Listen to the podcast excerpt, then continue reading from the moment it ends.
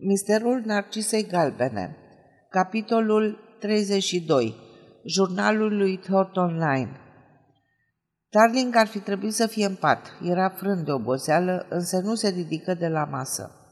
Jurnalul lui Line se găsea în fața lui în două teancuri de caiete. Unul mai mare, cel citit deja, altul mai mic, pe care urma să-l citească. Citi fără întrerupere până ajunse la ultimul caiet, cel care fusese încuiat. Îl frunzări. Era cel mai proaspăt, cel de dinaintea morții. Îl deschise fără entuziasm. Până acum nu găsise nimic interesant pentru anchetă. Nici paginile despre Shanghai n-au adus nimic nou. Nu se aștepta ca acest ultim caiet să-i răsplătească eforturile. Citi despre Odet și disprețul cu care aceasta îi întâmpinase avansurile. Apoi despre Sam Stay. Aici găsi următoarele însemnări. Sam Stay a ieșit din închisoare. E ceva patetic în felul în care mă ador acest om. Aceasta mă îndeamnă să încerc să-l aduc pe calea cea bună. Dacă aș reuși așa ceva, însă aș face din el un individ banal și respectabil și m-aș lipsi de momentele de- delicioase ale venerației lui. E atât de plăcut să te încălzești la frac- flacăra adorației. I-am vorbit despre Odet, subiect nepotrivit pentru un astfel de om, dar m-a ascultat atât de atent. Am exagerat, tentația era prea mare – cât de tare o ura când am terminat de povestit, făcea planul să-i pucească mutra, cum zicea el. A cunoscut în închisoare un individ care fusese condamnat la muncă silnică fiindcă îi făcuse așa ceva prietenei sale. Cu vitriol. Sam mi-a propus să-l las pe el să rezolve lucrurile. Am fost îngrozit, însă mi-a venit o idee. Sam poate să-mi dea o cheie cu care să se poată descuia orice ușă. Dacă m-aș duce la ea noaptea și mai am o idee, pot lăsa vreun lucrușor chinezesc la vedere. Darling e în bune relații cu ea. Un flecușleț chinezesc l-ar putea face suspect. Jurnalul se termina cu aceste cuvinte suspect. Darling citi și reciti pasajul, apoi încuie caietul însertat.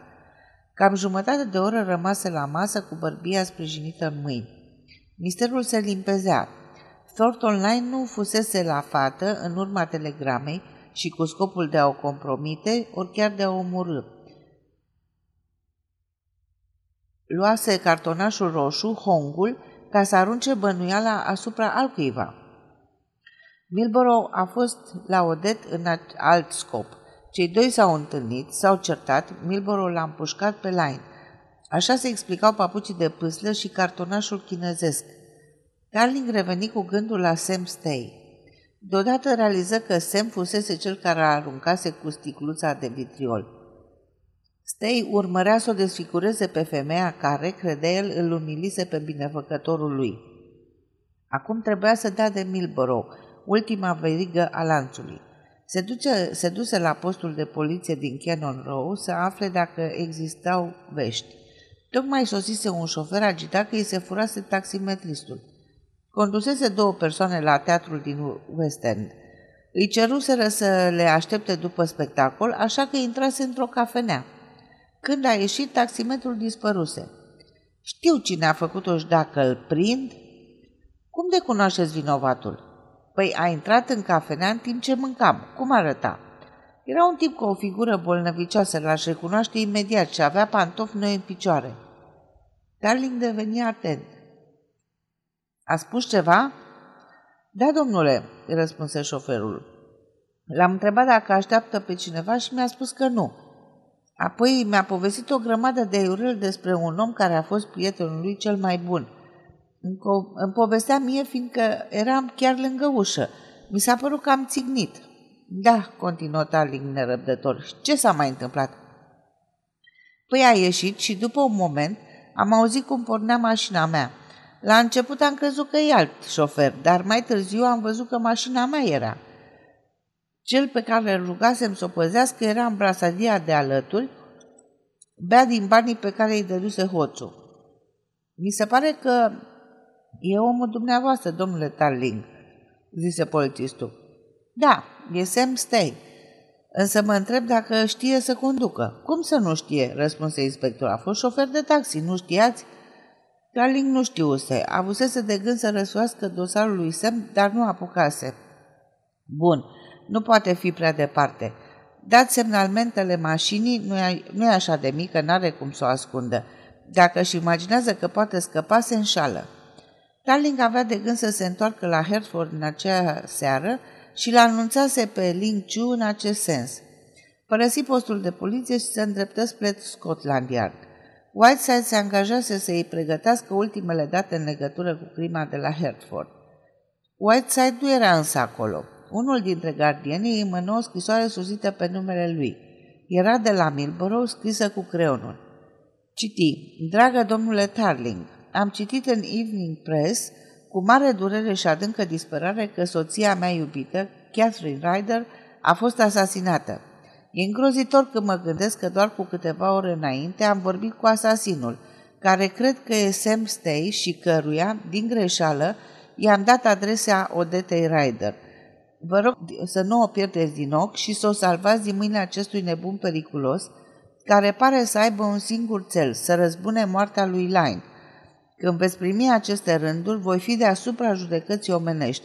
Am hotărât să pun capăt acestei vieți de supărare și decepții. M. Darling era convins că Milborough nu se sinucisese și știa că Sam Stay a asasinat-o pe doamna Ryder. Însă ideea că acest nebun cunoștea adresa Odetei îl scotea din minți. Unde-i Whiteside? La restaurantul Campbell's, să se întâlnească cu cineva, domnule, răspunse sergentul. Acest cineva era unul din sateliții lui Milborough la magazinele Line. Darling trebuia să-l vadă imediat pe Whiteside. El răspundea de această anchetă și trebuia să-i ceară să fie supravegheată clinica în care era internat Odet. Luă un taxi și îl prinse pe Whiteside la ieșirea din restaurant. N-am aflat mare lucru de la individul ăsta, zise Whiteside. Darling îi dădu scrisoarea lui Milborough, o citi. E evident că nu s-a sinucis. E ultimul lucru pe care l-ar face un om de teapa lui cu atâta sânge rece. Uite cât de calm vorbește despre moartea soției. Ce crezi despre primejdea în care se află Odet? Poate fi și ceva adevărat în ce spune. Oricum, trebuie să eliminăm orice risc. Se știe ceva despre Stei?